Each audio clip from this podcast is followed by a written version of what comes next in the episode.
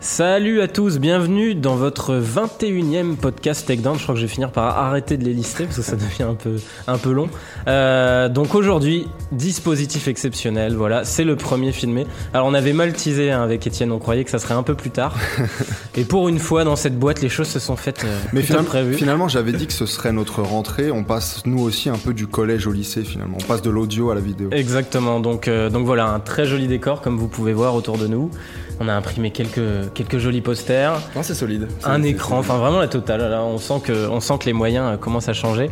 Euh, Vous inquiétez pas, le podcast sera évidemment toujours disponible euh, sous format audio et on vous sélectionnera aussi quelques capsules justement sur des passages un peu intéressants de l'émission, sur certaines previews notamment. Euh, donc voilà, le but c'est de les faire maintenant quasiment tous filmés. Euh, vous nous direz, hein, euh, n'hésitez pas à nous faire des retours, euh, ceux qui l'ont vu en vidéo, pour nous dire si le décor vous plaît, si vous avez d'autres idées justement d'images à mettre en fond. on essaiera de l'étoffer au fur et à mesure. Donc aujourd'hui, débrief UFC 228, une carte qui était un peu décevante hein, et au final euh, bah, on s'est régalé comme souvent à l'UFC finalement c'est souvent les cartes les plus décevantes qui nous surprennent Euh, donc aujourd'hui le retour il était en vacances depuis pff, ça fait quoi plus d'un mois Ça fait un mois et demi. voilà Robin Rigaud Un mois, 13 un ans. mois et demi, c'est une bonne durée de vacances. pas si bronzé que ça hein, pour un mec qui a pris un mois et demi de vacances Ouais, non, non, non, mais bon, parce qu'il y avait pas mal d'activités à faire autres que bronzer, genre boire, manger, ou jouer au baby foot Ouais, voilà. tu nous l'as dit. Voilà, voilà. Et Étienne Darro, du coup, présent, on l'a pris sous son meilleur profil, hein, il y tenait, hein, parce qu'il y a un cadre parfait? Fidèle au poste. Et puis en plus, on facilite maintenant la, reconnaissance faciale pour la Exactement. NSA, puisqu'ils ils peuvent nous prendre justement en vidéo sous tous les angles. Donc, euh, Voilà, Étienne Darro est complotiste, vous l'aurez découvert sur ce podcast-là. C'est donc parti pour ce 21e podcast Takedown.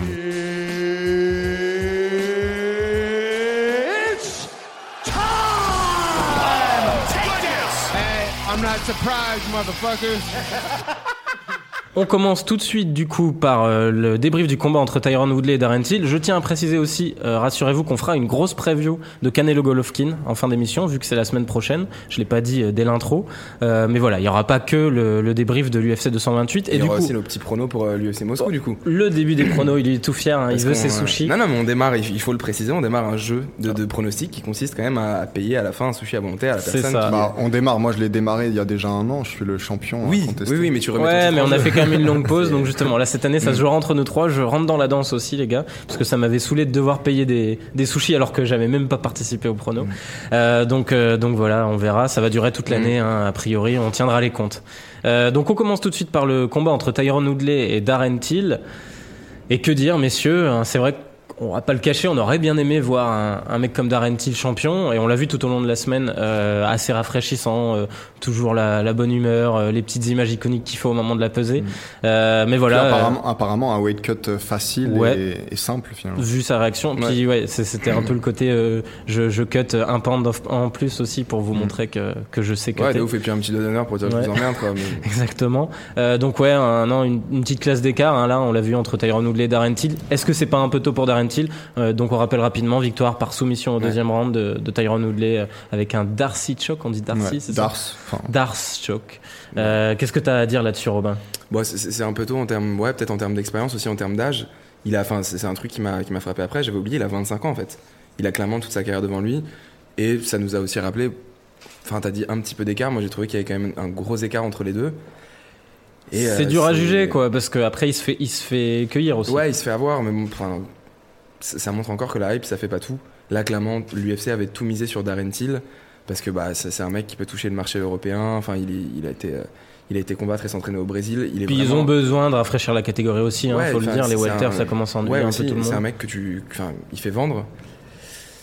Mais ouais, il avait une stratégie intelligente, je trouvais au premier round d'essayer de pas trop, euh, pas trop forcer dès le début, un petit peu jauger ce que Tyron Woodley avait à, avait à apporter sur la table.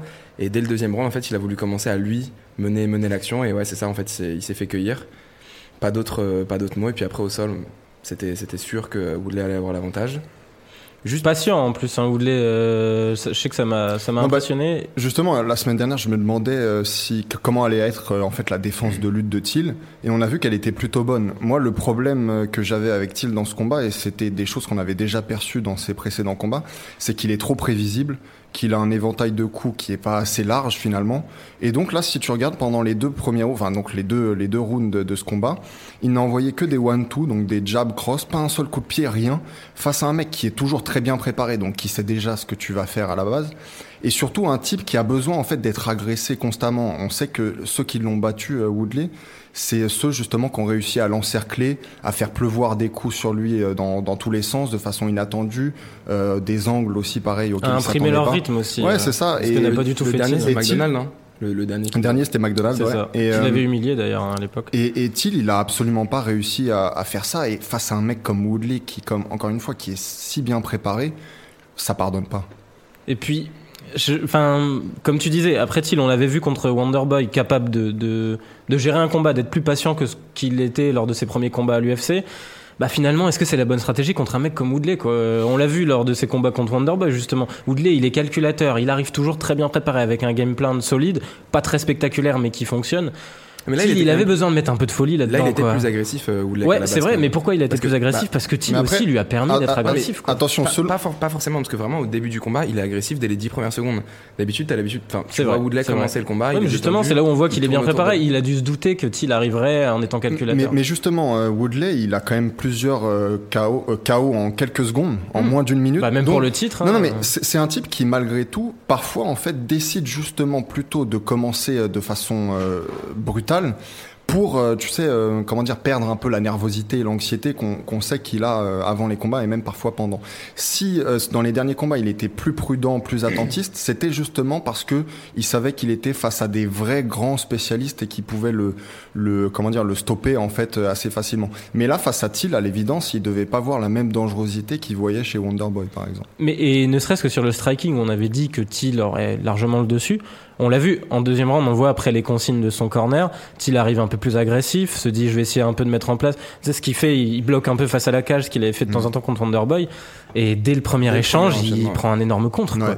Euh, donc même là-dessus, c'est vrai qu'on on peut parler que de supériorité. En fait, je trouve qu'il n'y a Ouais. pas grand-chose d'autre à dire. ce qu'il y, a- ce qu'il y a à mettre à son actif aussi, c'est que, comme tu disais ce matin, il y a pas mal de, de Walter qui seraient couchés sur le compte Oui. de Woodley, je pense. Bah, il- finalement, il a un menton euh, qui reste solide hmm. parce que c'est vrai qu'il. Ouais, et puis il était encore lucide au sol. Mais c'est le menton d'un type de 25 ans, quoi, tu vois. Donc, Ouais. euh, après cinq années, euh, cinq autres années avec des guerres euh, comme il a déjà eu, euh, Thiel, et puis des, des presque chaos, comme il- des commotions en tout cas, comme il a eu euh, dans ce combat-là, à mon avis, donc à 30 ans, son menton sera pas pareil. hein. Il prend pas les 60, comparer. presque 65 coups, je crois, euh, sur le deuxième round au sol, dont beaucoup de coups de coude. Mais j'ai été Après, aussi il, se défend, impressionné. il se défend très bien. Enfin, je trouve en soi. Ouais, bah, vu, les, vu les bombes qu'il prend juste après le knockdown, euh, il a fait ce qu'il a pu. Il prend genre facilement 10 coups de coude qui touchent vraiment. Puis après, tu vois qu'il essaye de bouger, il passe en Il se défend essaie- bien, du coup. bah non, mais en soi, il- tu vois, il y en a plein qui auraient été, il y en a plein qui auraient été KO directement après. Tu prends un contre de Woodley du droit et puis après tu prends 10 coups de coude par Woodley qui est quand même Il a très voulu violent. fatiguer en le tapant avec son menton sur les coudes, je crois. Mais il est Ouais. très très violent en ground and pound. Il y en a plein, je pense, qui qui auraient. Oui, oui, non, non, mais, mais il a montré qu'il avait du cœur, mais ça on le savait. Euh, après, pareil, la manière dont Woodley le soumet, euh, Ouais, ça c'est un, montre- un peu de, de, de Bah, naïveté. ça montre des lacunes en tout cas au, au sol. Et puis d'ailleurs, euh, Woodley l'a dit lui-même qu'il anticipait pas en fait de l'avoir si facilement en, en se pointant pour la darse en fait. Ouais. Simplement, euh, Thiel ne l'a pas reconnu. Donc ça montre encore une fois encore hein, quelques lacunes. Après, ce que euh, je sur disais aussi sol. pour tempérer ça, c'est qu'il l'a peut-être pas reconnu parce que justement, il avait il venait de prendre 60 coups dans la tronche euh, depuis 3 minutes et que. Ah, il avait l'air, mais il avait l'air présent. hein, il n'était pas je KO. C'est était vrai. encore dans le combat, c'est juste que bah, il a vraiment pas vu euh, Woodley sécuriser la Dark Choke. Et euh, il, il a tapé assez rapidement après, parce que les commentateurs américains disaient euh, Thiel, c'est pas du genre à taper. Et au moment où ils ont dit ça, il y a, il y a le finish. Ouais, bah c'est vrai qu'il Je- dès que le Dars a été bloqué, euh, on a Ouais, senti qu'il avait peur. euh, Mais euh, bon, pour revenir du coup à Woodley, euh, bah, j'avais fait un sujet là-dessus avant, même s'il m'agace, hein, Woodley. Mais bon, il faut commencer à reconnaître que ce mec-là fait partie des, des excellents welters de l'histoire de l'UFC, hein, pour le coup. C'est sa quatrième défense de, de titre. Euh, c'est la plus longue série en cours. Euh, t'as Cormier qui est à 3, si on enlève du coup le combat qui a Mhm. été annulé contre Jones. Et puis t'as Holloway qui est à 3. Ouais, mais alors qu'est-ce qu'on fait dans toute cette histoire de Rory McDonald du coup? Puisque c'est le seul qui est dernier en qui l'a battu, maintenant il est Ce champion serait, à Bellator. Est-ce que c'est lui du coup qui est au-dessus? Ou est-ce que Woodley est au-dessus dans le comment dire dans la hiérarchie euh, Faudrait de faire tous un les combat temps? Bellator vs UFC. A en tout cas, en tout cas, ouais, il faudrait que Rory McDonald revienne en, en UFC. ouais. Bah, en tout cas, Woodley, euh, là, euh, bah, je pense qu'il n'y a plus beaucoup de détracteurs qui peuvent critiquer, mais en de fait. toute façon, déjà, euh, avec la double confrontation contre Thompson, pour moi, c'était déjà acté que c'était l'un des meilleurs Ouais, de mais le premier, il est à deux Mais doigts de le perdre. regarde- le regarde deuxième, run. il se sauve Ouais, mais sur la Tu fin. vois, regarde le run de Thompson avant d'affronter Woodley. Ouais, Genre, il couche tout le monde dès le premier round. À chaque fois, il est très supérieur. Et Woodley, il est juste super intelligent. Il le gère super bien. Demian Maya, au final, c'est peut-être pas le mec le plus dangereux, il est sur la fin, mais c'est quand même un spécialiste en jiu-jitsu et il peut vraiment finir. Ouais, mais Maya, quand il était grillé. Ouais, euh. Ouais, mais tu vois, je crois que Woodley, c'est c'est le poignet ou c'est l'épaule qui, euh, qui se pète L'épaule, l'épaule. C'est l'épaule. Bah, tu vois, il gère quand même bien 5 rounds, il est quand même dominant sur tous les rounds. Non, Il mais de toute façon, il n'y a rien à dire. Hein. Le mec est complet. euh, bon, on sait que c'est un très bon lutteur de base, mais c'est aussi un excellent athlète. Après, ça et va il être a beaucoup de intéressant de, le voir puissance. contre Colvington. non? Voilà, c'est ça qui va être intéressant. Du coup, où est-ce que j'allais vous demander? Tu m'as devancé. Le prochain combat, vous, vous espérez quoi Contre Covington? De toute façon, Ouais. je vois pas trop qui Bah, d'autre en fait. Euh, oui, voilà, c'est ça, qui- c'est qu'il y a personne d'autre. Mais euh, en réalité, je suis pas sûr, encore une fois, que ce soit euh, l'élite de la catégorie Colby Covington, quoi. Et sinon, t'as Thiel qui pourrait. Moi, j'aimerais bien voir Thiel Monter. contre euh, RDA. RDA. Ouais. Ouais, Rafael Dos Anjos. Moi, j'aimerais bien voir Conor McGregor contre Tyron Woodley. Ah ouais, Hmm. Ouais. Ouais, moi je suis pas sûr que. Je pense que c'est. euh, Moi, à chaque, à chaque Ça fois, les, gens parfois font des les gros yeux quand on dit ça, mais je rappelle la scène à la pesée où Conor McGregor met un véritable coup de pression non, à Woodley. C'est pas un coup de pression. C'est un énorme coup de pression. Non, non, non. Et d'ailleurs, Woodley, euh, Woodley détourne le regard immédiatement. Mais non, 205. mais jamais coup de pression dans le sens où. Enfin, il y a un petit truc entre les deux, mais tu vois, Woodley qui est quand même le plus détendu du monde. Il s'en bat les Il couilles. est pas détendu du Il tout. Détendu, arrête. Il est pas détendu. De toute façon, Il- c'est pas un coup de pression backstage qui va nous enseigner des trucs sur non, le futur combat. non, non, non, non, mais ça- non, mais simplement, ça montre malgré tout dans la, comment dire, dans le psyché de, de Woodley, il y a une peur en réalité de d'affronter un, Je- les- les- des, des, des strikers, tu vois, des gens qui peuvent vraiment, euh, comment dire, altérer un peu le, le restant de tes jours. Quoi, mais t'as vu la puissance d'un mec comme Woodley et la, la limite en cardio Mais- de Connor en welter mais, mais, mais parce que Il je- aurait sa chance pendant deux minutes. Et puis quoi, même en mais- cardio, Woodley il baisse pas sur les 5 rounds. Il est Non, vraiment non, non. habitué à. Et puis Non, surtout, mais- on sait que Woodley, il est calculateur, il prendra pas le risque d'y aller évida- tête baissée. Évidemment que Woodley serait favori dans ce combat-là. Simplement, avec tous les autres, euh, comment dire, euh, tu vois, le- tout, tout ce qui peut se dérouler autour même du combat, je pense que ce serait très Ah intéressant. oui, de voir, et puis euh, clairement. euh, affiche. Et puis est-ce que Woodley l'accepterait? Je pense que oui, ne serait-ce que Ouais, pour l'argent Bah, qu'il y aurait derrière. Il, veut quand même le Money Fight depuis longtemps, que ce Ah soit oui, oui. GSP ou Connor, je pense qu'il il le prend. cherche. Donc, euh, euh, non, non, mais c'est vrai que c'est pas con. Attendons de voir Connor contre Khabib avant de parler là-dessus. Euh, donc voilà, en tout cas, moi, Thiel, j'aimerais bien le voir contre Dos Anjos ou Lawler s'il reste en welter, ce qui est pas sûr. Moi j'aimerais bien Euh, voir Ousmane Till. Ah ouais Ouais, Ah, ça- ça putain. peut être- parce qu'au final, RDA, est-ce qu'il a pas atteint ses, euh, ses limites Moi, en même temps, Ousmane, j'ai envie de le voir contre personne, vu que je m'ennuie à mourir quand je Ouais, le tu vois t'ennuies, combattre. mais c'est au moins pour voir. euh, Mais c'est vrai que ça serait intéressant, ce serait une vraie, vraie opposition de style. Puis bah pour le coup, euh, ça garantirait Après- à Ousmane d'avoir peut-être un title shot Ouais, derrière. puis Thiel a montré malgré tout qu'il avait une défense de lutte, encore une fois, qui était tout à fait correcte. Donc, euh, ouais, pourquoi pas, ça pourrait être équilibré. hein. Donc voilà, on va conclure là-dessus. Euh, Woodley qui a d'ailleurs eu performance de la soirée, hein. c'est vrai que Ouais. c'était assez marquant. Euh, aucune inquiétude sur le premier round, il prend pas de risque et puis il avait un, un écart de niveau. de ouais, un deuxième round où il, où il maîtrise. Euh, voilà, euh, rien à dire là-dessus. Je suis curieux de voir justement où est-ce qu'ils vont le mettre sur le classement pound for pound parce que là il risque de bien remonter. Euh, Il mais, était mais- combien avant le, le combat? il était septième, je crois, un truc comme ça. Mais bon, même si ça veut pas dire grand chose, mais là, il s'impose clairement comme un des champions Ouais. durables de l'UFC, surtout dans une catégorie qui a euh, aussi peu de, de, de rivalité derrière. Euh, on va passer au Common Event, Common Event très sympa. Donc on rappelle rapidement que Shevchenko Montagno a été annulé. Pourquoi? Parce que Montagno a fini à l'hôpital. On ne sait pas encore bien pourquoi, soi-disant à cause de la pesée. Ce qui est quand même étonnant vu euh, l'état dans lequel elle était toute la semaine. Elle avait pas l'air spécialement. euh, C'est peut-être le dernier cut qui a été fatal. Ouais. Non, alors Shevchenko, étrange, ouais. Shevchenko, elle a d'autres, euh, une autre Elle a sa opinion théorie euh, autour. sur. Mm. sur le sujet. En fait, elle pense qu'elle voulait, comment dire, bâtir son nom auprès des médias, Montagno, et que à la fin, en fait, elle comptait euh, de, de toute façon, enfin, en tout cas, d'une façon ou d'une autre, combattre. euh, ne pas combattre, ouais, s'en sortir.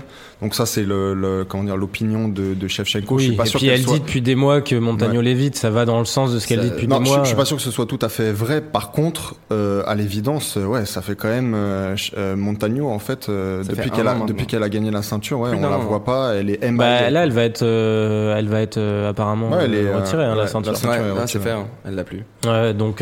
Euh, D'ailleurs, même moi je l'ai pas trop vu combattre Montagno, mais au final c'était quand même un mismatch. Enfin, Ouais, ouais, bah c'est ce qu'on disait euh, pendant la prévue. On se disait, on n'avait pas souvenir d'un combat pour le pas titre. le podcast quand Ouais, il est en ouais, vacances. bravo. ouais. Mais je, Je retiens, je retiens. C'est- Euh, Laissez-moi tranquille, j'ai eu des vacances les gars, tout, tout va bien. Oui, mais justement, c'est le moment de, reviens profiter, de, savoir, euh, de se tenir au courant de ce qu'au font les copains. C'est Mais euh, non, mais en tout cas, ouais, on disait un combat pour le titre où la challenger est autant favorite, il y en a Bah, c'est peut-être jamais eu quoi.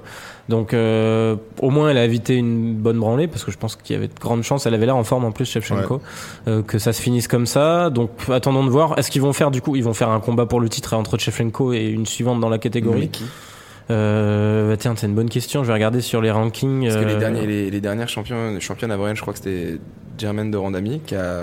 T'as derrière, t'as Non, non, Germaine de. Randami, c'était en 145. T'es sûr Non, non, ouais, c'est plus lourd. Non, là, t'as Ok. Sijara Eubanks, Kathleen Chukagian, Rox... je connais pas une, Roxane Modafferi. En fait, si, c'est les nanas qui ont battu Ouais, ça Montagno. pourrait euh, peut-être être Moda Ferry, puisque c'est T'as la Rose plus Clark connue et de- compagnie un peu plus loin, mais qui commence dans la catégorie, T'as pas, t'as justement. pas une meuf qui pourrait descendre. T'as Paige Van Zandt.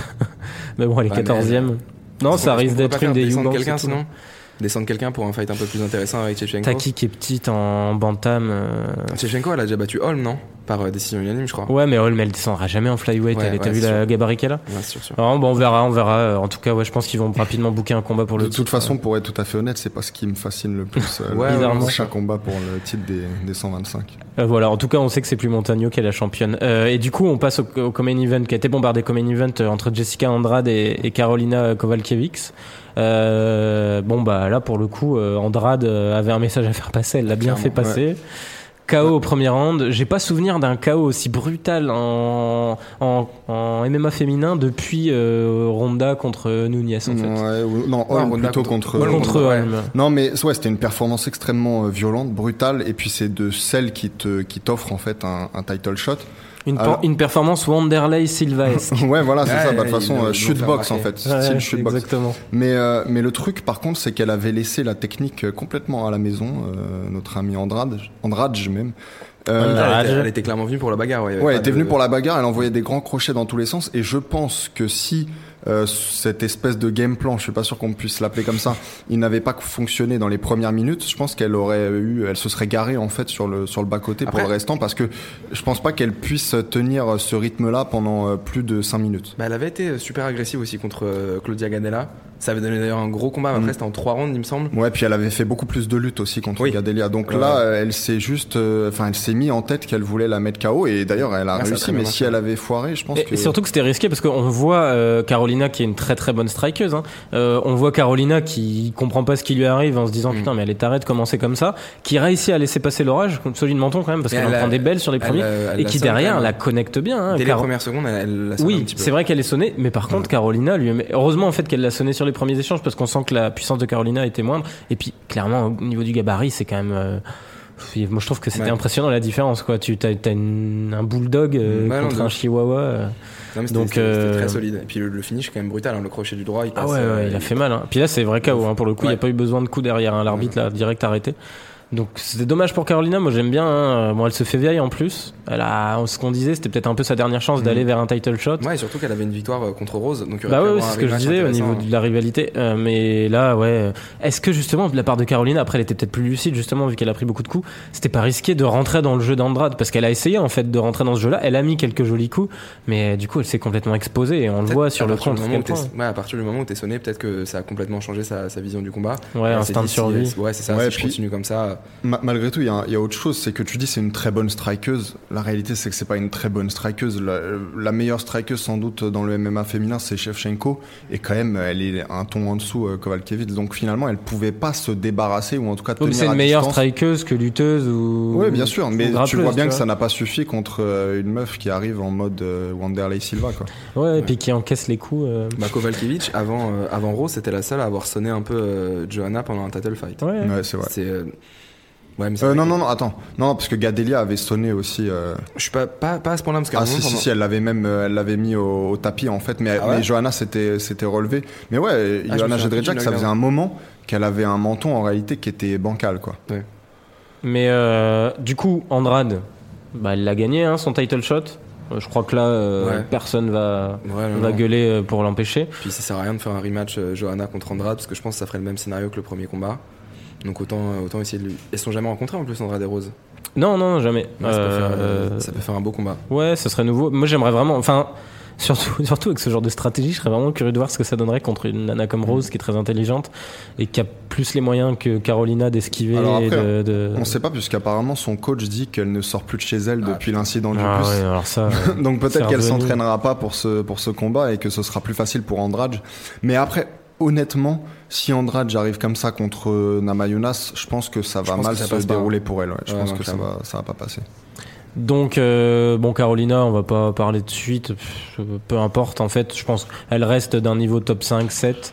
Euh, peut-être une Tessia Torres, on va en parler après, mais ça serait risqué pour elle justement d'enchaîner une deuxième défaite. Euh, en tout cas, voilà, Jessica Andrade qui a marqué les esprits. Je crois aussi qu'elle a eu performance de la soirée d'ailleurs avec cet énorme chaos. Euh, et puis, euh, ouais, moi j'aime bien du Wanderlei Silva féminin, c'est quand même assez rigolo. Le combat suivant, c'était entre Zabit Magomed Sharipov et Brandon Davis. Alors on attendait quoi? C'était une démonstration de Zabit, hein. il n'y avait rien d'autre à, à attendre vu que le combat contre Yair avait été euh, annulé à cause d'une blessure de Rodriguez. Bon bah moi j'aurais quand même plusieurs choses à dire, je vous laisse commencer dessus messieurs, mais sur certaines limites je trouve qu'on voit de Magomed Sharipov. Ouais, je suis, d'accord. Euh, C'est un- C'est-à-dire que c'est, bah, il a gommé certains trucs quand même, hein, mais euh, moins de prise de risque et ce genre de choses. C'est un petit peu ce que je voulais, euh, je voulais aborder ça, parce qu'au final, on en parle. Enfin, quand on l'a connu, c'était un peu le, le Dagestanais, le seul qui avait vraiment un avantage en striking, donc qui était bon au sol et qui avait un striking correct. Il y a quelques lacunes, mais c'est toujours quelqu'un quelqu'un d'intéressant à voir combattre. Le premier round n'était pas forcément, euh, pas forcément tant que ça à son avantage. Enfin, il le gagne, il le gagne assez facilement. Mais en soi, en striking, quand il contre, il a pas toujours les mains hautes. Il y a quand même pas mal d'espace pour que lui se fasse contrer. Mais par contre, au deuxième round, dès qu'il passe au sol, il n'y a, plus, euh, il y a plus combat. Il n'y a pas photo. C'est lui, euh, c'est lui, euh, c'est lui qui est largement supérieur. Juste, il y a quelques lacunes en striking et je pense que quand il va monter, ça va, ça va être exposé un peu. Ça peut être dangereux. Ouais, je sais pas si on peut appeler ça des lacunes, mais en tout cas, euh, je suis pas sûr qu'il soit capable de créer des différences debout face aux meilleurs de la catégorie, alors que définitivement, le, sol pour lui, c'est vraiment son univers. Là, on a vu euh, euh, cette euh, cette clé de genou qui était sortie de nulle part et d'ailleurs qu'on a revu après avec Sterling, mais c'est normal parce que ces deux camps sont un peu, interpénétrés, ils s'entraident, donc c'est pour ça qu'on voit un peu les mêmes genres de, de soumission. Mais ouais, voilà. Euh, mais malgré tout, je trouve que son striking est quand même très bon, quoi. Ouais, son striking est bon, mais ouais, moi, enfin moi je l'avais déjà un peu vu justement contre Bochniak, mais j'avais mis ça sur le compte de- du menton de Bochniak et du côté guerrier de Bochniak. Mm. Mais en fait, j'ai l'impression qu'il est pas vraiment capable de finir des gars debout.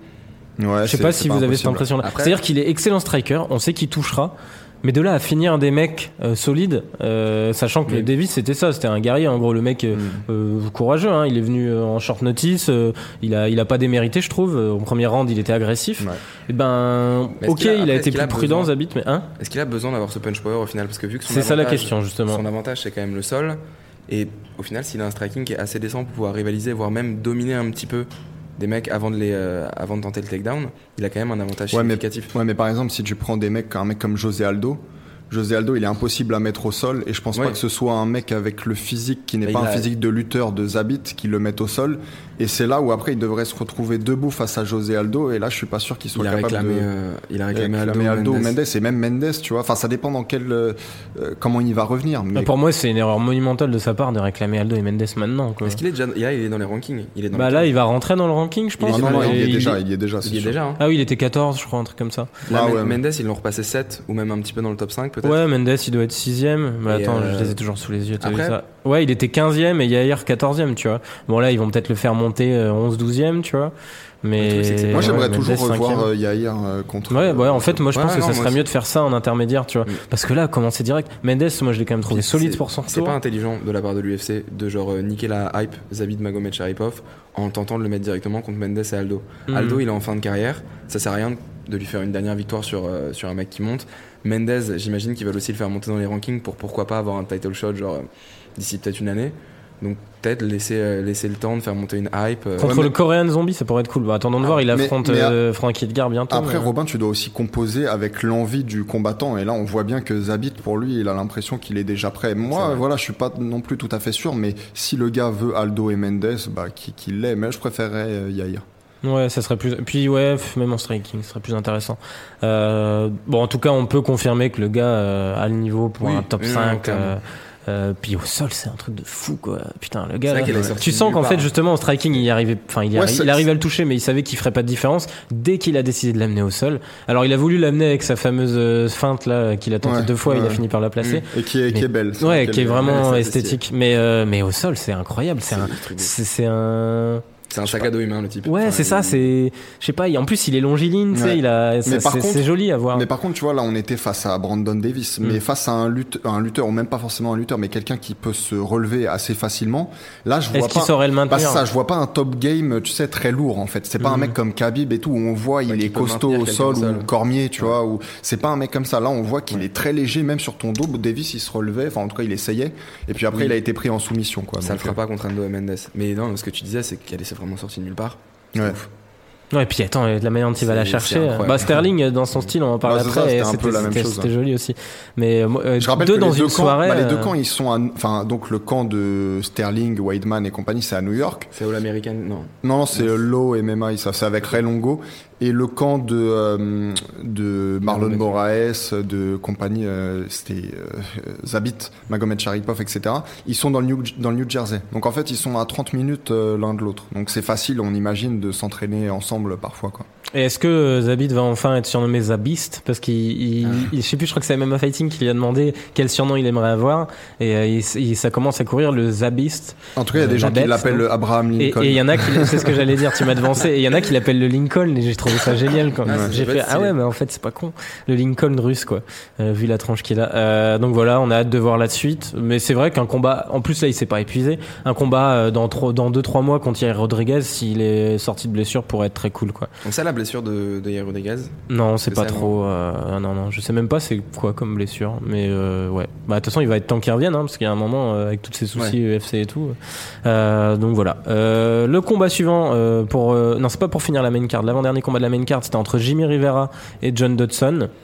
Et bah, Rivera qui a confirmé que à part ce- ce- ce- cette grosse défaite contre Moraes qui avait fait mal sur un gros KO, il était sur une belle série et qu'il bah, il la relance sa série là.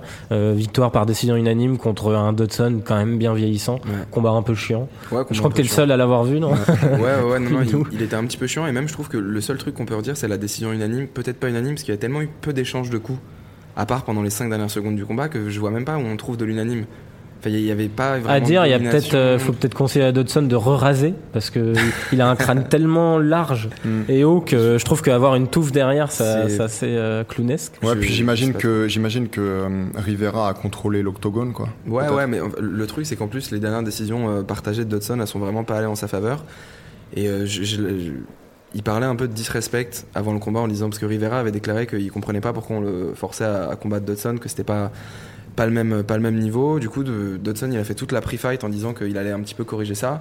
Et je m'attendais à un petit peu plus d'agression. Je sais pas si c'était euh, de la peur ou il avait jaugé Rivera peut-être plus dangereux qu'il ne l'est vraiment. Je sais pas trop. Après, nous, dans la preview, on avait dit que, euh, que Rivera, il était sur euh, finalement une dynamique meilleure que celle de Dodson. Non, c'est Dodson, il est vraiment au fin de Ouais, parcours. dynamique favori. un peu masquée par cette défaite contre Moraes, mais c'est vrai que Non, mais donc tu parfois, le mec je pense avant, que euh, quand le combat est serré aussi, ça joue finalement. On se dit que Ouais, Dodson, il est à bout de, en bout de course et que, euh, et que l'autre euh, est, euh, est, voilà, en- sur une pente ascendante. quoi. Dodson qui m'a bien fait marrer. Je sais pas si vous avez vu la pesée, il y avait des merdes avec le avec le, le système de pesée, ils y arrivaient pas les officiels. Je sais pas si Mhm. vous avez vu, ils passaient Ouais. leur temps à tapoter Ouais. avec un crayon sur le côté du truc là, de la balance. Et t'as vu Et- la pesée de Woodley aussi?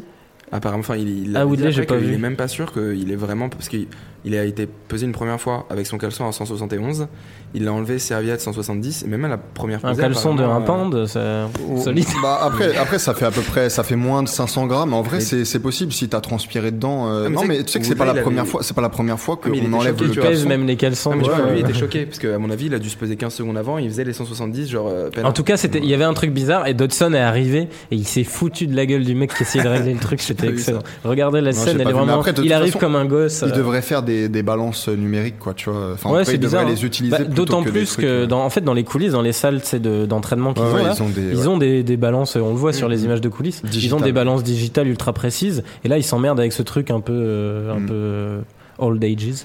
Euh, donc voilà. Euh, dernier combat du coup, bah celui-là ça va aller vite à, à débriefer, de la main card entre Abdul Razak Alassane et Nico Price.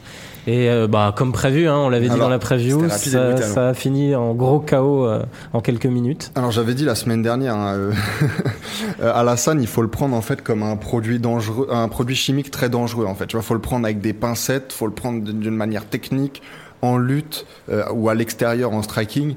Là, euh, Price, comme je l'avais prédit, euh, il a voulu faire la, baga- la chien bagarre de rue et il en a payé le, le prix, tu vois, un petit jeu de mots. euh. Ouais, moi juste, enfin, même Ah, si la performance j'ai compris. Tu vois, assimilation. Ouais, on, sait celui qui, qui parle le moins bien anglais, tu vois. On critique toujours, mais. T'avais fait le anglais, rapprochement avec la blague? J'ai non mais j'écoute pas, j'étais en train de penser à ce que j'allais dire, mais euh, non non.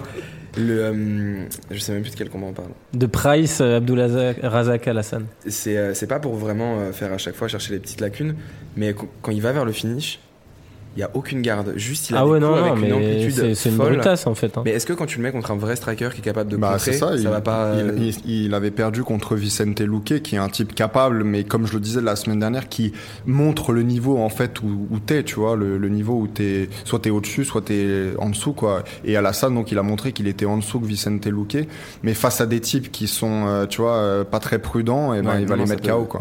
Parce que Price, il sortait peut-être la, la plus grosse victoire de sa carrière contre Randy Brown, où il avait vraiment réussi un KO assez impressionnant. Parce qu'il avait immobilisé Ah, la bah, tête il a avec son genou et qu'il avait fait des Ouais, mais c'est ça. Mais il s'est senti pousser des ailes parce que là, franchement, c'était suicidaire. Tu Ah, vois oui. dès le premier coup qu'il est un peu euh, sonné, enfin, qu'il sent la puissance de Alassane et il se dit bon, vas-y, euh, tu veux y aller en mode euh, brawl, j'y vais en mode brawl. Lui-même, il a, il a connecté un, Ouais, bon, ouais, un bon ouais. coup, mais ouais, c'est Mais vrai. tu sens une différence de puissance quand même, quoi. Ouais, bah oui, oui. Mais j'espère que c'était pas le game plan initial quand même de rester debout et genre jouer, jouer les Et de prendre des coups dans la tête, moi je suis pas sûr que c'était son game plan initial. après, tu sais, quand t'es pas le mec le plus technique du monde et que l'autre en face de toi, il fonce sur toi, bah, je pense qu'il y a plus vraiment de game plan finalement. Ouais, ouais. Tu vois, c'est plus, euh, c'est pas comme si t'étais un, un super, euh, tu vois, euh, combattant avec ton beau jab et tout. Tu vois, t'es, voilà, t'es limité quoi. Donc Alassane, en fait, je pense qu'il faudra continuer à le prendre pour un mec que tu mets en début de main card qui peut mettre un gros KO Ouais. face à des mecs de seconde zone. Euh, je pense pas qu'il faut le mettre contre des, des mecs trop techniques, effectivement, parce qu'il sera continue, séché et ça si- sera gênant. S'il continue à aligner les, les KO premier round, à un moment, il va être forcé de tenter un top 10, voire même un top 5. Et c'est peut-être là qu'on verra ses lacunes, mais il peut encore progresser en soi. Oui, bah à 33 ans, euh, Ah, 33, j'avais je suis pas sûr qu'il puisse encore progresser. Moi, 33 ans officiellement. Ouais, t'as fini avec ça. C'est limite. Mais euh, non, voilà, en tout cas, on peut signaler qu'on s'attendait à un gros KO et qu'ils nous l'ont délivré et qu'en plus ça n'a pas été long, donc c'est exactement ce qu'on demandait de ce combat-là.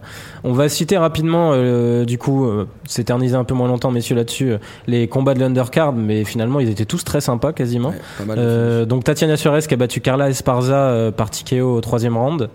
Euh, Totale bah, domination. voilà, Ouais. solide performance, hein, rien à dire. Hein. Mais quasiment qu'en lutte en fait. Mhm. Ouais. Ouais, ouais, c'est ça. Elle a fait ce qu'elle savait faire. euh, et puis, bah, de toute façon, euh, Esparza, on sait qu'elle est un peu. En fait, c'est deux dynamiques différentes qui se croisaient en fait là. Ouais, puis c'est deux lutteuses, dont une qui a été euh, médaillée de bronze au championnat du monde, donc Suarez, et l'autre qui n'a été médaillée nulle part. Donc euh, bon bah ça.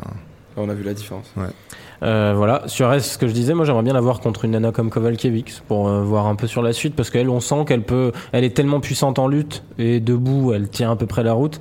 Elle peut aller titiller les, les meilleurs de la catégorie. Ouais, ouais, ça peut s'appeler dans le top Euh, 5. puis elle est pas vieille, je crois, Tatiana Suarez. Euh, le combat suivant, c'était Aljamain Sterling contre Cody Staman. Et bah, Sterling qui a exposé les limites de Staman qu'on avait déjà senti, vu qu'il avait eu du mal à gagner ses deux derniers combats. Donc, il n'y a pas vraiment de hype en fait autour de Staman. Euh, qui avait battu, on rappelle, du Ouais. hein, par décision partagée.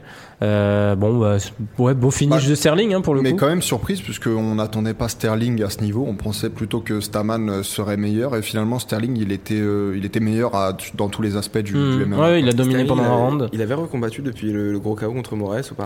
Ou c'était son Oui. premier, sa première Ouais, je oui, crois, si, ouais, il était sur une ou deux victoires, je crois. euh, Je vais regarder ça.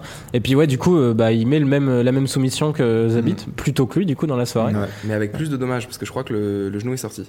Ah, il y a- y, y un os qui a. Tu vois, Staman après, il se relève pas, il part directement. Non, pas un os, mais je sais plus comment ils disent. ça. Ils ont dit pop, euh, Denis pop. Ouais. en- Mais, mais en, tout, en tout cas, ouais, effectivement, il me semble qu'il était. Ouais, il me semble que euh. Staman, il était un peu blessé. Ouais. Ouais, il avait battu Brett Jones euh, par décision unanime Ok. entre temps Sterling. Bon, il se relance un peu. Hein. Moi, je continue à croire qu'il a un niveau euh, limite 10, quoi, 10, euh, 8. Ouais. Il Mais sera- il il ira sera- pas en dessous, quoi. Tu le laisses sur une undercard contre des, euh, des top 15, top 10, ça va. Hein. Ouais, après, après c'est un nom un peu ronflant, quoi, Sterling. Pas, pas, la folie, il a tu vois, demandé mais- Dominique Cruz. Sérieux Ouais, Ouais, ça. Sympa. Je, je pense qu'il se fait fumer. Ah bah, il se fait plus que fumer, ouais. Bah, Après Cruz, on sait pas s'il reviendra. en- Ouais. tu vois. C'est ça qui serait intéressant.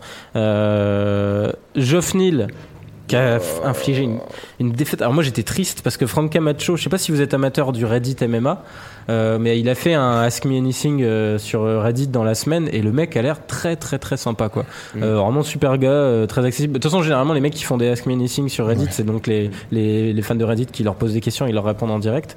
Euh, sont souvent des gars assez accessibles. Tu le vois, c'est toujours un peu le même genre de profil. Des Bah. gars que t'imagines pas comme ça, c'est-à-dire bon père de famille. Là, il te raconte que lui, ce qu'il aime bien, c'est passer le week-end avec sa femme pépouse. euh, et voilà. quoi. Et vraiment, ça a l'air d'être un bon gars et il s'est fait massacrer. euh. Alors là, Geoff Neal, ça va être intéressant de le suivre lui chez les Welter. hein. Ouais, le finish était impressionnant, mais la performance globale. Ouais, c'est ça, était y a pas que le finish. superbe, en fait. Il, il- il envoyait son bras arrière euh, donc comme un piston, tu vois. Puis il est, sauvé, il est sauvé par le gong au premier round Camacho. Ouais, ouais, ouais, mais non, mais ce Il que se fait knockdown avant. Ouais, hein, 10 euh. secondes avant Ouais, la fin du Camacho, round. ouais, dans le premier round, enfin la, la fin du premier round. Non, mais ce que je veux dire, c'est que Geoff Neal qui sort des Dana White Contender Series et qui a quelques défaites et qui a. Bah, il a perdu, 28 c'est marrant, 29 contre. Kevin Holland. Euh, Mais je pense que du coup, ça veut dire qu'il devait combattre en poids moyen, je pense, parce que j'imagine pas Holland descendre, il Oui, déjà non, mais- maigre. non, mais ce que, ce que je veux dire, c'est que Geoff Neal, euh, c'est une performance un peu signature. On l'attendait vraiment pas euh, là. Et là, du coup, euh, on, peut, on peut penser que c'est un nouveau client dans la catégorie des welter et je le voyais pas du tout euh, venir, quoi. Bah, surtout une catégorie qui recherche un peu du 109, quoi. Ouais. Euh, je regarde son bilan sur Sherlock, mais je crois qu'il a pas perdu tant que ça. hein. Il a perdu deux contre fois, je Holland. crois. Ouais, Mais c'est deux ça. fois, tu vois, de façon assez nette, quoi. Soumission et KO, il me semble. Ouais, c'est ça. KO contre que Holland, c'est- justement. Ah, et- Ouais, Parce que Hollande, pour l'avoir vu combattre contre, c'était quoi Thiago, Thiago Santos, Santos. Ouais, il a l'air mais. d'avoir un beau palmarès euh, au sol. Enfin, Ouais, il est solide. beaux atouts, ouais. Bah, je sais pas, c'était KO au troisième round, peut-être qu'il l'avait fatigué avant. Ok. Euh, c'était sous quelle organisation? C'était au Dana White euh, non, non, c'était avant. c'était XKO, ça s'appelle. Ok. Extreme Knockout, euh, bon une petite organisation américaine. Euh, en tout cas, ouais, ça fait deux victoires à l'UFC plus le Dana White Contender, enfin sa victoire au Dana White Contender euh, Series. Euh, ouais, mec, mec à suivre. En fait, ce serait sympa qu'il lui mette un limite top 15 pour le prochain, qu'on voit un peu. Parce que Camacho, c'est que ça reste un mec, c'est pas un monstre, mais ça reste un mec valable, quoi. Donc le dominer de cette manière-là, c'était quand même assez spectaculaire. Euh, et d'ailleurs, pas de bol pour lui qui a eu des grosses perfs sur la carte au-dessus, parce que je pense que ça méritait une performance de la ouais. soirée. Ah, clairement. Et je, je trouve ça dur d'ailleurs, ça c'est enfin pas coup de gueule, mais je trouve ça dur que l'UFC ait pas le réflexe de donner ses performances de la soirée à des gars qui ont déjà des salaires bien faibles quoi. Parce qu'un mec comme Woodley, il a pas besoin d'une performance de la soirée. Ouais, et- mais sans doute, sans doute que d'un point de vue de la communication, t'es plutôt obligé de le donner à des combattants qui ont un plus gros profil, quoi. Ouais. Ouais, ouais, ça, ça, ça, ça se tient, mais je trouve ça triste, quoi. Parce qu'un mec vois, comme le- ça, ça peut faire une Hmm. énorme différence pour lui de toucher un pense que 50 000, sur, euh, quoi. Sur n'importe quel euh, fight night, un KO comme ça, c'est c'est bonus de la soirée. Ouais, et puis, sûr. et puis le KO est beau et il y a la perf derrière. Tu vois, Hmm. performance, c'est une performance globale, Ouais. c'est pas qu'un KO, Ouais, de toute quoi. façon, mais même si, même si t'enlèves la perf globale, le finish, ça vaut clairement même une performance de la soirée. Il, il est monstrueux. Hmm. Enfin, c'est un head kick parfaitement placé, c'est du gauche, il me semble. Enfin, c'est magnifique. En tout cas, voilà. Euh, le gros finish aussi de Darren Stewart contre Charlesberg, là, un énorme coup de coude Mm. euh, au-dessus Alors là, de la par garde. contre, là. c'était un combat de, une bagarre de chiffonnier, quoi. Donc, euh, Mais alors que Bird était bien parti. Ouais, ouais. Et un Bird gros comeback de, de, de, de, de Darren Stewart. Diego Sanchez aussi qui se relance euh, en battant Mm. Craig White. Euh, et dans le même temps, Jim Miller qui a battu par soumission Alex White. Ce serait marrant de revoir un Sanchez Miller. Moi, Bah, bien. les deux, en tout cas, ça me faisait plaisir de les, de les voir gagner parce que les deux étaient sur pas mal de défaites consécutives, notamment Miller, je crois que c'était 4. Euh, alors que pourtant, les deux, c'est des original gangsta, quoi. Tu vois, c'est vraiment des quasi-pionniers du du. monde. hein. Il y avait Poirier, il y avait. Ouais, non, non, mais ce que je veux dire, c'est que normalement, Ouais, à, et puis à quatre- Mil- bah, Miller, le dernier, il le perd contre, comment il s'appelle Hooker. là, Hooker. ouais, il Non, mais ce que je veux dire, c'est que normalement, à quatre défaites d'affilée, t'es viré de, de la promotion. En tout cas, t'es remercié. tu Ah, vois. mais lui, c'est un vieux Et bah, tu c'est pour ça, ça fait plaisir de voir ces gars qui sont là depuis toujours, Mm. des quasi-pionniers en C'était fait, sa et de les, 30e de les voir apparition. gagner, quoi. Je crois que c'était sa 30e apparition à l'UFC, il me semble. Euh, bonne question. Il y avait, il y avait une stat comme ça. ouais, c'est ça, c'est le, je crois que c'est le, s'il a le record maintenant de. du Ouais, c'est ça, il est euh, depuis 2008, il y a moyen, ouais, parce qu'il combat beaucoup en plus. Euh, ouais, non, non, solide. Euh, donc moi, moi c'est vraiment, ils se sont déjà combattus en 2016, ça a fini à victoire de Sanchez à décision unanime. Ça me ferait marrer de voir les deux l'un contre l'autre, quoi. Ouais, tu Ça peux. reste, tu peux le mettre sur une main card de Fight Night. euh, Les deux, ils ont plus rien à jouer en euh, c'est deux mecs qui, qui sont quand même connus dans le milieu, Mais quoi. Sanchez, il était pas en welter là? Euh, Ah oui, si, si, si, si, si, parce que White. si, euh, t'as raison, il était en welter. White, il sort d'une Ouais, après Sanchez, il est euh, capable de redescendre, je pense, non? Ouais, t'as raison. C'est vrai qu'il était plus un que poids je léger. pense qu'il est plus trop dans la dans l'optique de descendre. en- Bien vu. Euh, bon voilà. Et puis juste dernier combat à citer rapidement parce que ça a été le combat de la soirée. Alors je l'ai pas vu, euh, donc euh, je vais pas trop me prononcer dessus. Mais Irene Aldana qui a battu euh, Lucie Pudilova par euh, split décision. Donc j'imagine un- une belle guerre euh, serrée. Euh, ça m'a surpris que le combat de la soirée soit celui-là vu le nombre d'autres combats ne, cool. Ne me regarde pas quand tu dis j'imagine, je, je peux pas confirmer. Tu nous avais dit que t'avais tout vu. Ouais, pas celui-là. Je, Ah, Celui-là, je pense qu'il est dur à trouver en plus. Hein, pour le coup, c'était sur les cartes préliminaires. Euh, voilà. En tout cas, vraiment, ouais, soirée du FC 228 qui a, qui a surpris hein, à Dallas. Là. Très très sympa euh, et, et quelques belles quelques belles performances. On passe rapidement, rapidement, messieurs, puisqu'on veut avoir du temps pour le, le, le sushi game et puis aussi surtout pour la preview Canelo Golovkin. Mm. Euh, au- à la newsbox euh, de la semaine euh, et la victoire de Sean Porter contre Danny Garcia. Euh, donc par décision unanime, devient champion welter des- de la WBC, je Ouais, crois. WBC. ouais. Euh, et puis bah, il a clairement gagné son, son combat contre Errol Spence, Ouais, a ça, priori. ça me dérange de dire Errol Spence parce que pour moi, Errol Spence n'est pas le, le numéro 1 ni dans ce qu'il a prouvé, ni dans son Keith niveau Thurman. éventuel. Quoi. Bah, Mais c'est justement, Keith ça serait Thurman. cool de voir un mec comme Sean Porter le, le calmer Ou un alors peu, Terence Crawford, même, mais pas Errol Spence qui n'a pour l'instant combattu personne. Quoi. Bah, ça pourrait être sinon un combat hein. contre Kisterman, mais je Spence crois qu'il il, peut pas revenir tout de suite. Je Non, crois. non, non, il est blessé. Enfin, il est, non, il revient là, il est en train Voilà, de. c'est ça.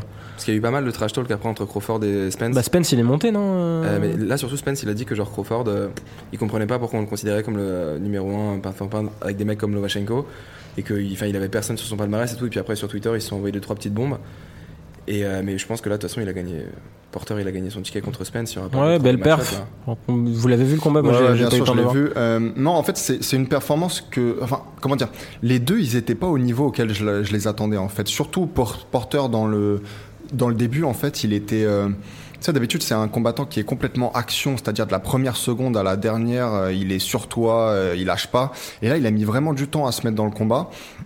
Il arrive à partir du quatrième ou cinquième round. Là, les choses deviennent très équilibrées. C'est même une belle guerre.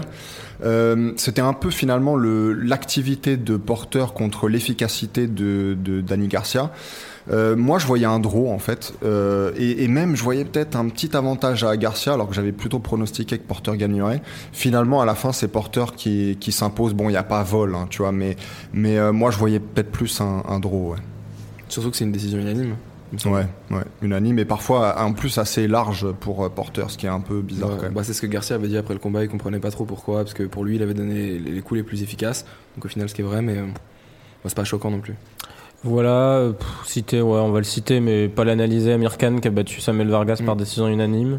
Euh, Après avoir été mis knockdown, juste c'est peut-être le truc qu'on peut mettre à son actif, Ah bon Ah, j'ai même pas vu. on dit souvent qu'il a un montant de glace, et ce qui est, ce qui est pas faux, mais il s'est quand même Ouais, relevé. Canelo dans le- l'avait exposé. Ouais, c'est ça, mais il s'est relevé après un knockdown dans le, dans le deuxième. Ouais, il y a eu un knockdown et j'ai pas vu le combat, mais apparemment il a a été trois. très sonné aussi dans, Mm.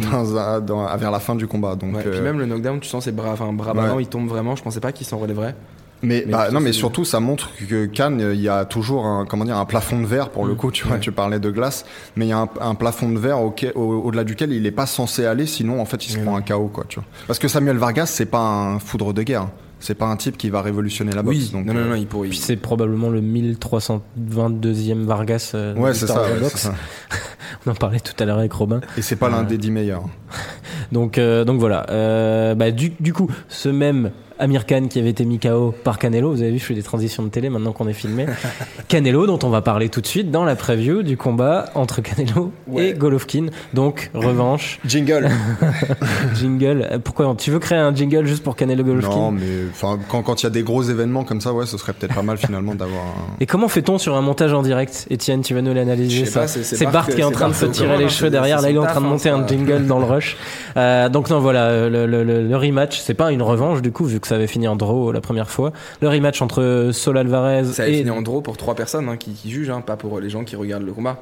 Oh, vous- Tu, bon, euh, du coup, vous voulez relancer le débat Mais c'est- sur non, ce mais, non, fameux mais c'est draw. c'est intéressant parce qu'en plus de plus en plus de, de boxeurs et de grands champions, j'entendais encore André Ward hier euh, qui disait que pour lui déjà il voyait un draw euh, dans le premier combat et qu'il voyait Canelo euh, pas atomiser mais en tout cas battre euh, confortablement Ça, euh, Golovkin. euh, dans le- 80% des gens sont plutôt d'accord sur le fait que Canelo euh, prendra le rematch. Mais c'est ce que bizarre comme ça a tourné d'ailleurs. hein. Non mais Ouais. tu sais, moi, moi je, vous, je vous l'ai dit en, en off, j'ai revu euh, une nouvelle fois le, le combat. C'est comme si c'était un film maintenant que j'aime beaucoup. Tu vois, je l'ai vu deux ou trois, enfin trois ou quatre fois plutôt. Ouais, puis ce- il est très agréable à regarder toujours. Mais ce qui m'a marqué encore euh, cette fois par rapport à ce que j'avais déjà dit sur euh, le, enfin, le fait que je voyais Canelo gagner le premier combat, c'est que même dans les rounds que euh, Canelo perd, donc Golovkin gagne par pression, par plus d'activité, eh ben, les coups les plus significatifs sont donnés par Canelo. C'est-à-dire c'est des coups vraiment qui auraient pu donner un chaos sur Amir Khan à chaque fois. Donc dans tous les rounds même, euh, c'est-à-dire que même les highlights qui sont faits sur Canelo dans le premier combat, ils sont faits sur des rounds dans lesquels, il, enfin, desquels il est censé euh, perdre. en Ouais, fait, bon, tu vois. on, on rappelle un petit peu la physionomie du combat, c'est Canelo qui démarre fort, puis après Ouais. Golovkin qui revient dans le combat, C'est ça. Canelo qui finit fort. C'est ça. Et la plupart des gens quand même s'étaient accordés pour le scorer. Ceux qui voyaient Golovkin, c'était maximum 116-114, mais beaucoup 115-113.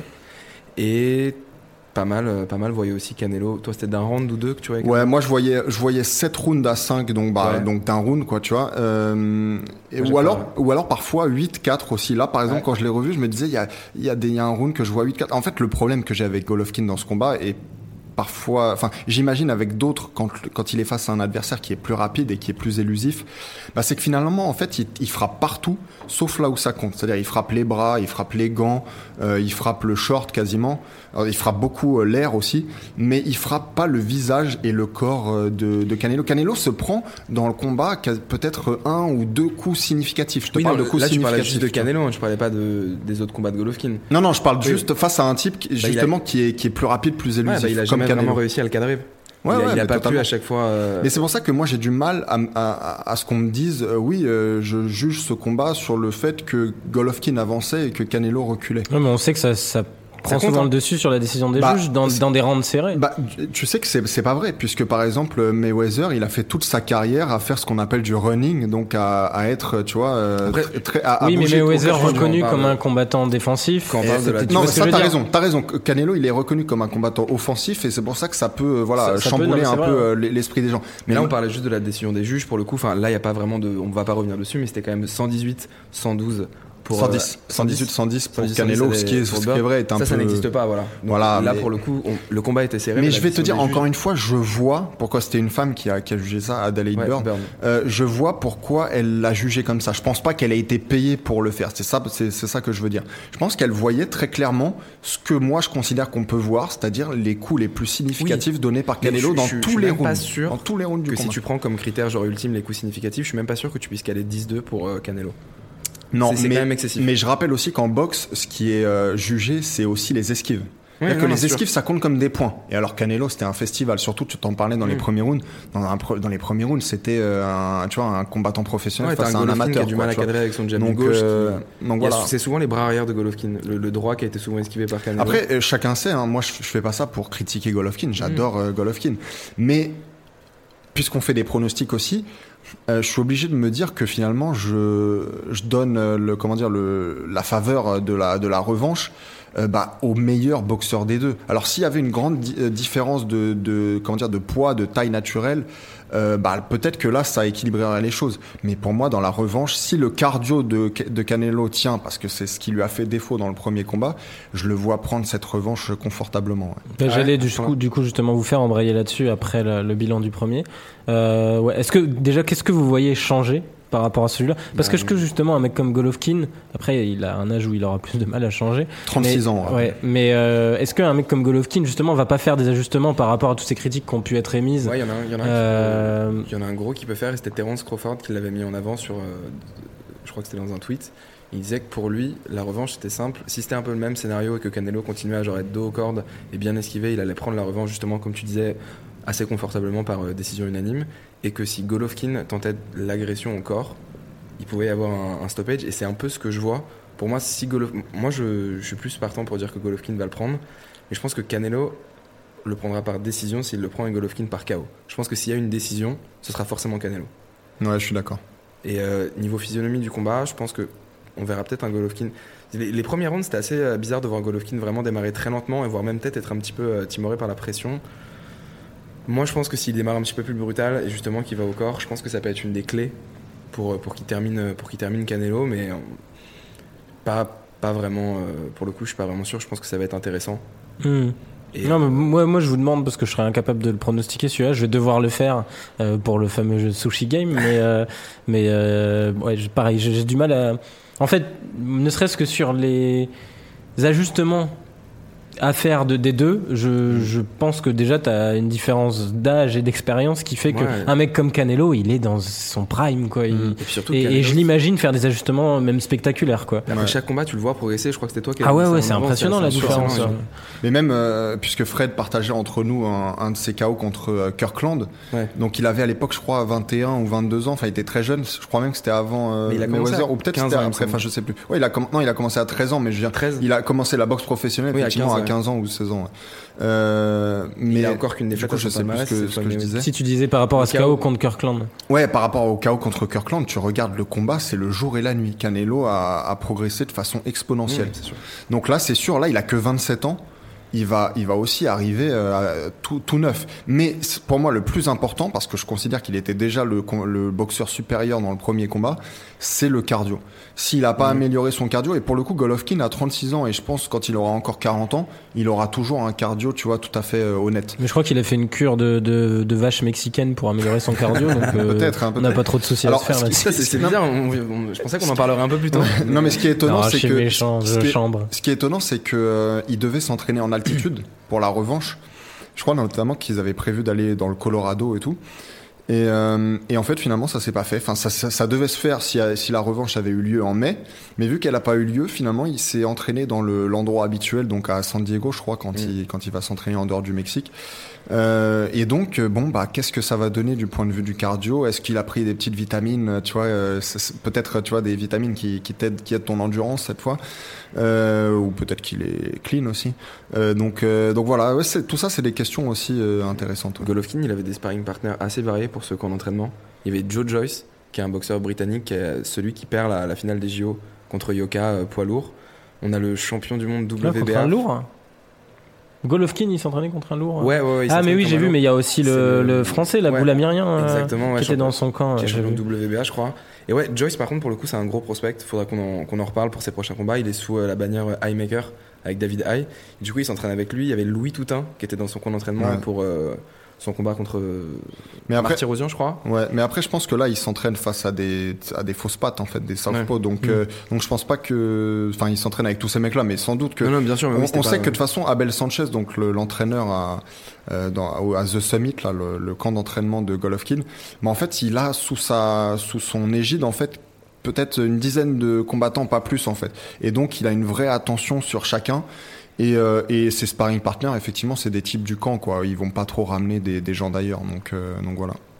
Oui, c'est ce que j'ai vu dans, je crois c'est dans l'équipe, c'est ce qu'expliquait euh, Goulamirian en disant que ils avaient des temps donnés en fait avec euh, le coach euh, et que c'est du coup quand on lui avait posé la question au niveau de Golovkin alors est-ce que tu vous sparez et tout il disait non, non pas du tout Ouais, ouais. on se croise en fait on se parle euh, Mm. on s'entend bien parce que justement on a des origines euh, assez proches mais euh, mais bon on se part pas évidemment donc voilà donc pronostic final messieurs c'est maintenant qu'il faut le dire ça commence le sushi game Alors moi je vais dire, je vais dire Canelo probablement par décision, mais j'exclus pas non plus en réalité un, un KO dans les derniers rounds. bah, je vais établir une règle pour le pour le, le Alors, jeu des pronos On avait dit que les points c'était juste sur le, le vainqueur. Non, justement, je vais établir une règle sur le jeu des pronos. On met un point, euh, deux points. Ça sera, Deux points c'est si c'est improvisé. Deux points si on a le bon résultat. Et un point bonus si on a le bon score. Non, Tu- un tu- point, non, pardon. tu veux pas un point. Ah, c'est Voilà. déjà trop compliqué. Non, là, non, non, regarde. déjà- Un point si, comme, comme d'hab, un point si t'as le bon résultat. Ouais. Et un point si Et ensuite, façon. voilà, un point de plus si t'as trouvé la bonne façon. Faudra qu'on voit aussi par rapport à l'UFC parce que tu as vu que ta décision unanime, split décision. Ouais, bah, il faut le dire la bonne. Donc décision, ça Ouais, marche pas. Bah, c'est un pari, ou- quoi. Ça fera du point bonus. Moi- il aime moi, je pas peux- parce moi, qu'il je trouve préfère- que ça laisse trop de Moi place je préfère à la- à victoire ou défaite, mais bon. Après, euh, si tu. Ouais, ouais. Bah, ouais. si vous voulez, on le fait que sur celui-là. Vu que tu voulais qu'il y ait des points bonus sur celui-là. ouais, voilà, le point voilà, bonus sur celui-là, ça, sera ça. Faisons ça comme ça. là. Et pour les UFC, on fait juste victoire. Ouais, euh, bah surtout les ouais, pronos qui vous attendent derrière, vous allez voir. Ouais, moi je suis d'accord qu'on fasse un petit point bonus pour celui-là. De toute façon, je vais créer un petit fichier Non mais, euh, surtout qu'en MMA ça a pas vraiment de sens parce qu'il y a tellement de façons de gagner ou de perdre, tu vois. Voilà, une impro qui n'a servi à rien, mais au moins elle, établira un point bonus sur Canelo euh, Golovkin. Donc du coup, Étienne, toi tu dis Canelo. alors Canelo par décision alors si j'ai un point Ok. en plus. Et toi Go- Golovkin par KO. Ok. Et moi je vais dire Canelo par KO. Juste pour essayer d'avoir un point bonus en plus. attends, j'ai gagné aussi un point si toi aussi Ouais. t'as Canelo. Ouais, ouais. Donc ok.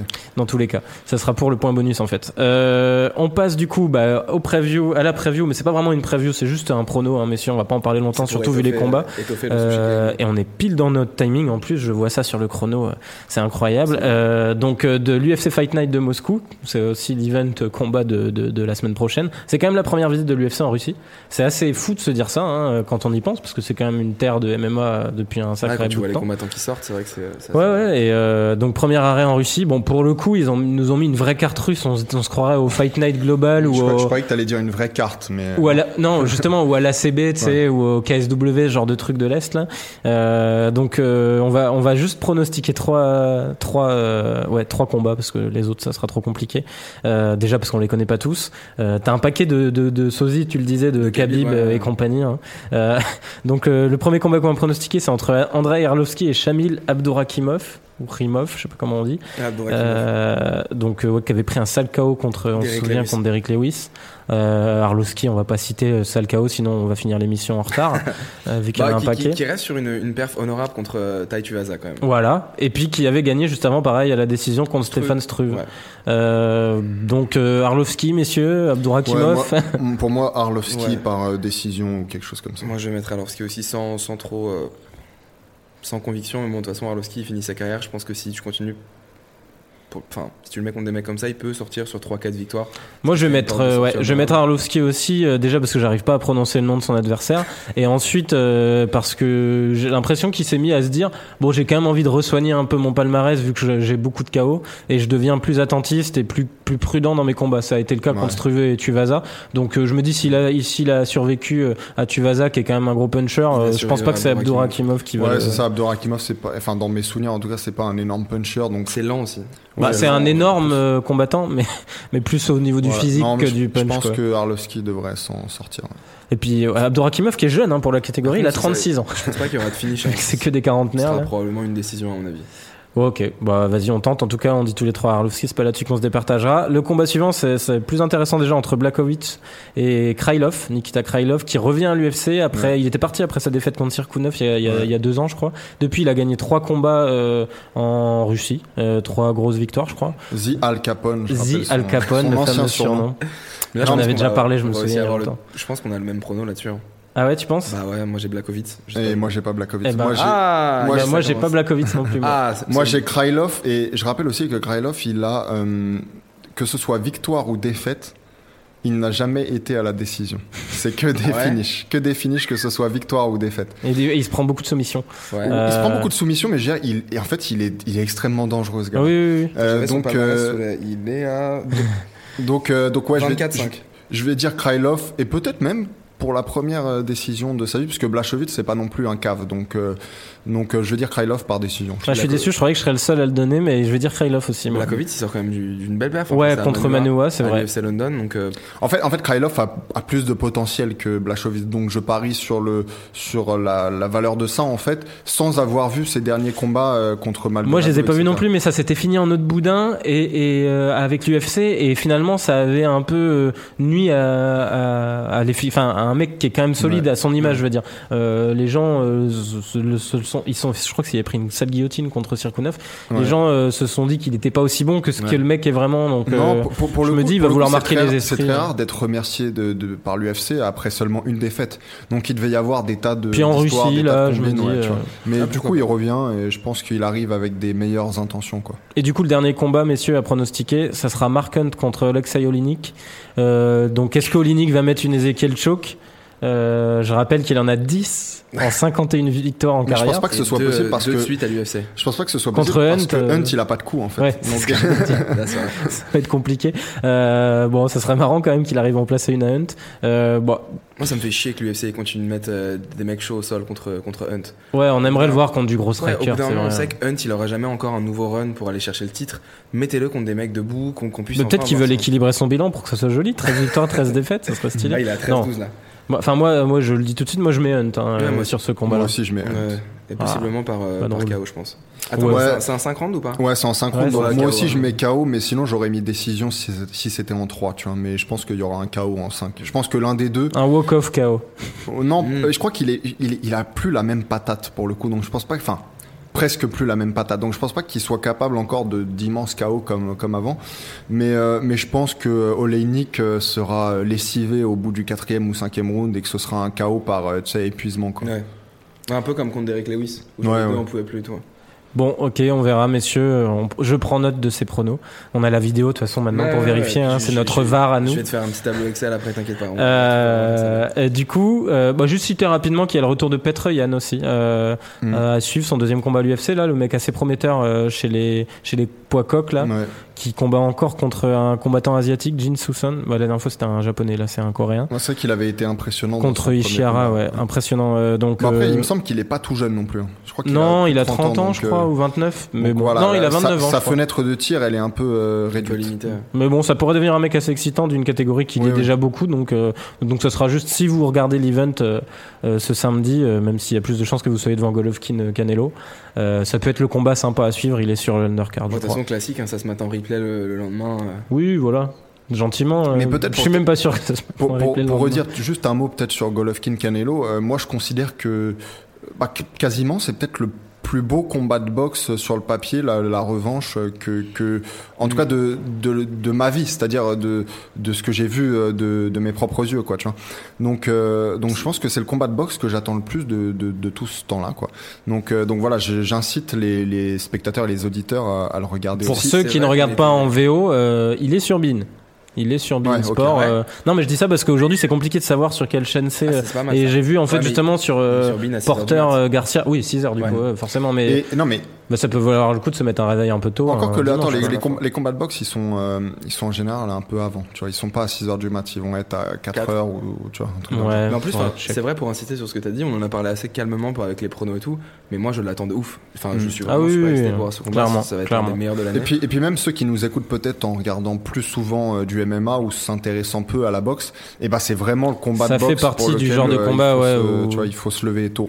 Et j'incite aussi les gens à regarder en direct. Alors là, bon, chacun ne peut pas toujours, mais j'ai un combat de cette magnitude-là, il faut le voir euh, en direct pour en saisir vraiment tout le tout le souffle en fait. vraiment, Ou au pire, si vous avez vraiment la flemme. en mode avion et vraiment pas. Voilà, c'est ça. C'est mode avion. euh, on va pas sur l'équipe et compagnie. Et Mm. au réveil, vous le trouvez en replay sur les sites. Après, c'est toujours délicat aussi de trouver les bons faut, sites. faut avoir un pote à côté de soi et lui dire genre tu mets le truc parce que tu peux voir le temps, tu peux faire Ouais. spoiler tête. tu Bah, moi, j'ai trouvé les techniques sur les combats de MMA maintenant quand je les regarde pas en direct. C'est, je sais mettre la main pile au bon endroit pour que sur MMA versus, Ouais, euh, j'arrive à pas avoir le temps. Ah mais t'as le visu. Non, non, le, vi- ouais, le Ouais, mais visu, il- sur play, une fois, je me suis fait teaser Ouais. par le visu, une seule Ouais. fois. Non mais à propos, de- enfin quand, quand tu regardes aussi par exemple des combats de boxe très souvent euh, en différé, bah après t'as les commentaires russes, euh, t'as la qualité qui est pas géniale. Non, donc, tu les trouves dès le lendemain matin. Maintenant, tu les trouves en américain à assez bonne qualité. Ou Pas- sinon enregistreur. Hein, Pas sur, souvent euh, HBO par exemple, pas Bean. souvent les commentaires d'HBO quand même. C'est vrai. Euh, sur Bein, sinon en enregistrement, euh, vous aurez les commentaires français. Euh, Je suis pas sûr que ce soit mieux que les commentaires russes. Non, chacun. Il y a des gens qui n'aiment pas la VO, mais euh, mais voilà. Donc euh, comme je vous l'ai dit, c'est fini pour cette première émission filmée. N'hésitez pas à nous faire vos retours. hein, vraiment, ça nous intéresse. Euh, pareil sur toutes les capsules qu'on va vous sortir de tout ça. euh, on va en faire des sujets un peu spécifiques, notamment sur Golovkin Canelo et l'analyse de nos deux spécialistes ici présents. Euh, c'est vraiment amené à se répéter toute l'année. Ça sera une des, nouveautés. On nous avait souvent demandé de revenir au live sur Facebook. On n'en fait plus. Pourquoi? Parce que bah, les lives Facebook sont moins pushés maintenant, moins mis en avant. Donc finalement, c'est presque plus compliqué techniquement pour un truc qui n'a aucun intérêt parce qu'on n'arrive pas à voir vos commentaires en direct systématiquement et tout. Mais c'est un peu sur le même système. On a de nouveau de la vidéo, donc on espère que ça vous plaira. Euh, et vous inquiétez pas, on continue à les balancer en, en podcast évidemment.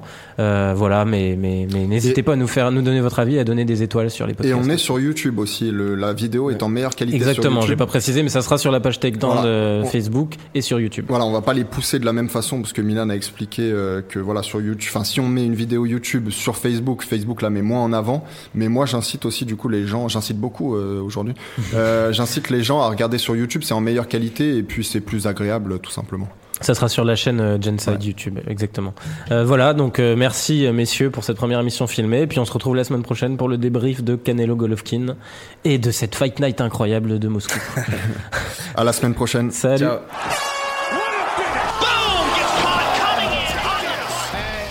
surprise, motherfuckers.